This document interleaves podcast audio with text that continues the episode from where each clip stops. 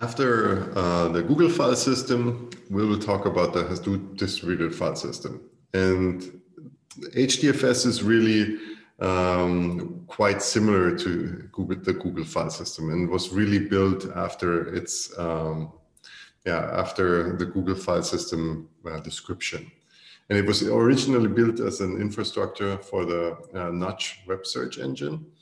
And it's currently used at Facebook, at LinkedIn, Twitter, etc. So many actually use this. And the design assumptions are just like uh, Google, the Google file system.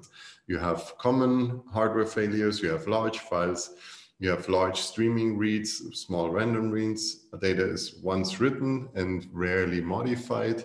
And you have a simple um, coherency uh, model. So you write data once and read it many times. You can have concurrent writes, but only appends and you don't really have the full POSIX uh, requirements. And the data is, or the, the computation, you can move the computation to the data. I mean, this is mainly necessary for MapReduce then. And again, uh, high bandwidth is more important than low uh, latency.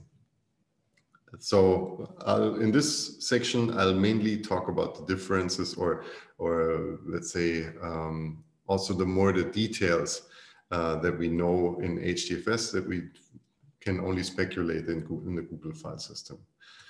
The architecture is quite similar. Um, so uh, it has a few different names. So rather than primary um, and chunk server, this is called name node and data node.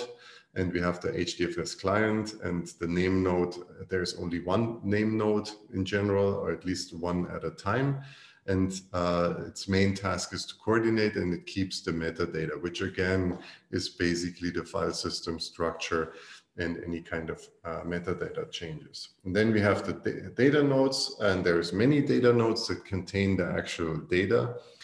And uh, we have the clients that retrieve the information uh, of all of the metadata from the name node and then read the data directly from the data node. And the data nodes are usually placed between uh, or on different racks on different uh, cluster or servers. And this is also information that the, the name node is aware of. So, and the chunks or the data, the data nodes are aware of. So what does the name node do? The name node keeps the entire namespace in RAM, so all of the file system uh, details, the hierarchy of files and directories, and we have inodes for the different files and directories that have the attributes, permissions, modifications, access time, and disk space quotas in them. And it also keeps checkpoints uh, to the local file system and changes are recorded as a journal. So this is just like the log uh, in the Google file system and redundant uh, copies of this information is stored on multiple local volumes and remote servers. And it also can do batches of operations for improved performance. So uh, this means that we have uh, multiple metadata updated, then uh, they will be batched uh, and sent to the, to the journal as one. And also if we have transactions in the metadata updaters, then these are committed together.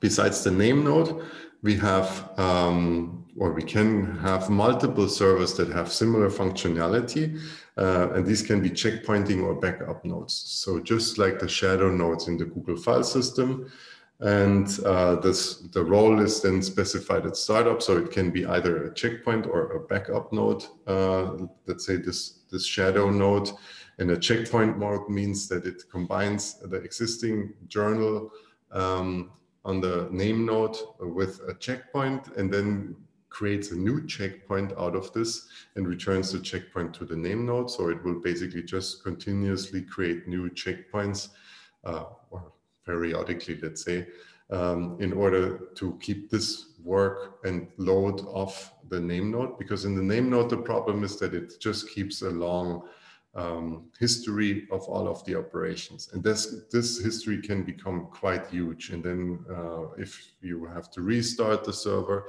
then the restart will just take very long in order to re like use all of the operation log to get to the current state.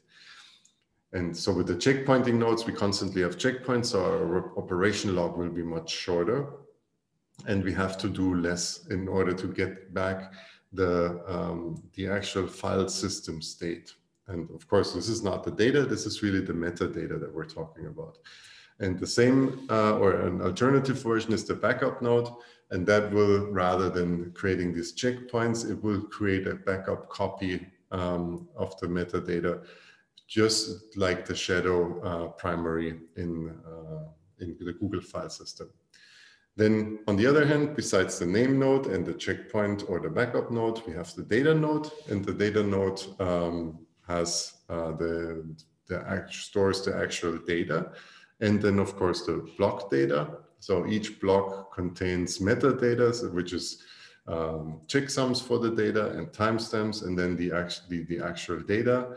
And the file contents is split up into blocks, which are typically 64 megabytes, just like in the Google file systems.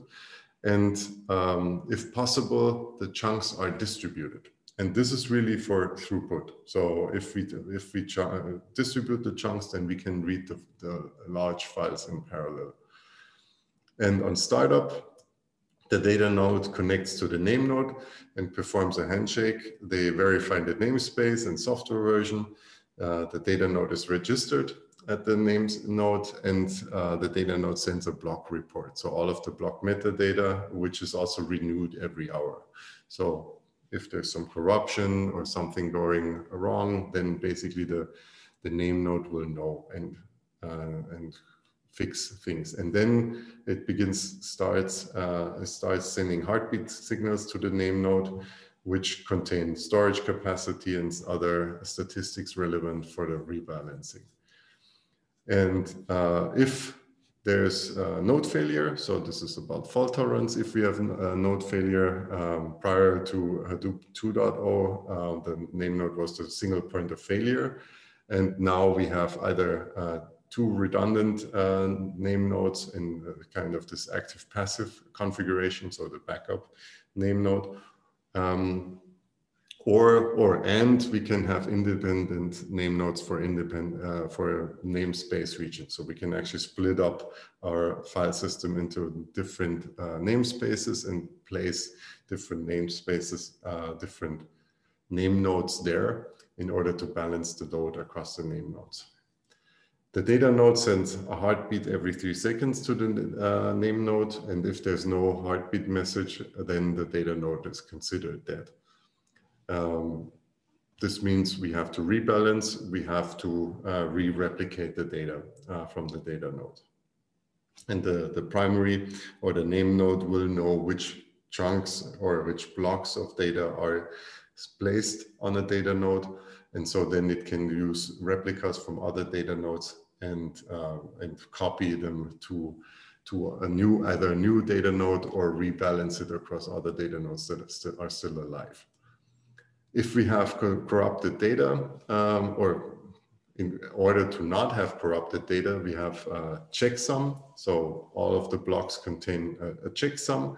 And so thus the client can quickly check um, if, the, if the file that it receives is actually correct. And also the data node send uh, the checksums to the name node periodically. And with this, basically the name node can check if the if the checksums are still okay. So it will actually compute the checksum and see if it's correct.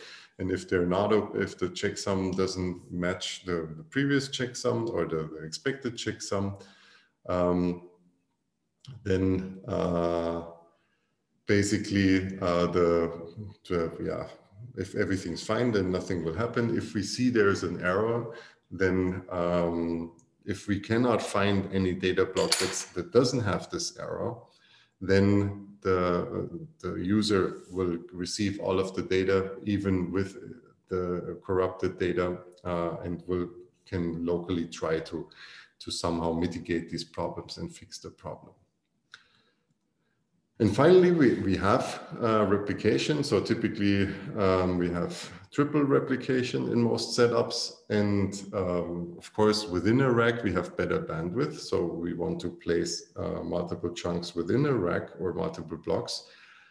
However, um, it also makes sense that we um, put at least one uh, block on into a different rack because there we might have a problem. Um, like if if a rack dies or if we have some yeah this is actually the main case. If a rack dies then uh, we can go to the other rack and we still have a copy. And so for this um, that's why we we place the data on multiple racks but within a rack we'll have faster access to the same data and um, if I mean there's there's this trade-off, right? So if we plug if we put it on multiple racks, then we might be able to read um, on one rack different data faster, um, but copying the data will take more time. And talking of failures and problems, um, there's actually another, besides replication, there's another technique in order to get um, a better fault tolerance, and that's erasure coding. And this we'll talk about in the next video.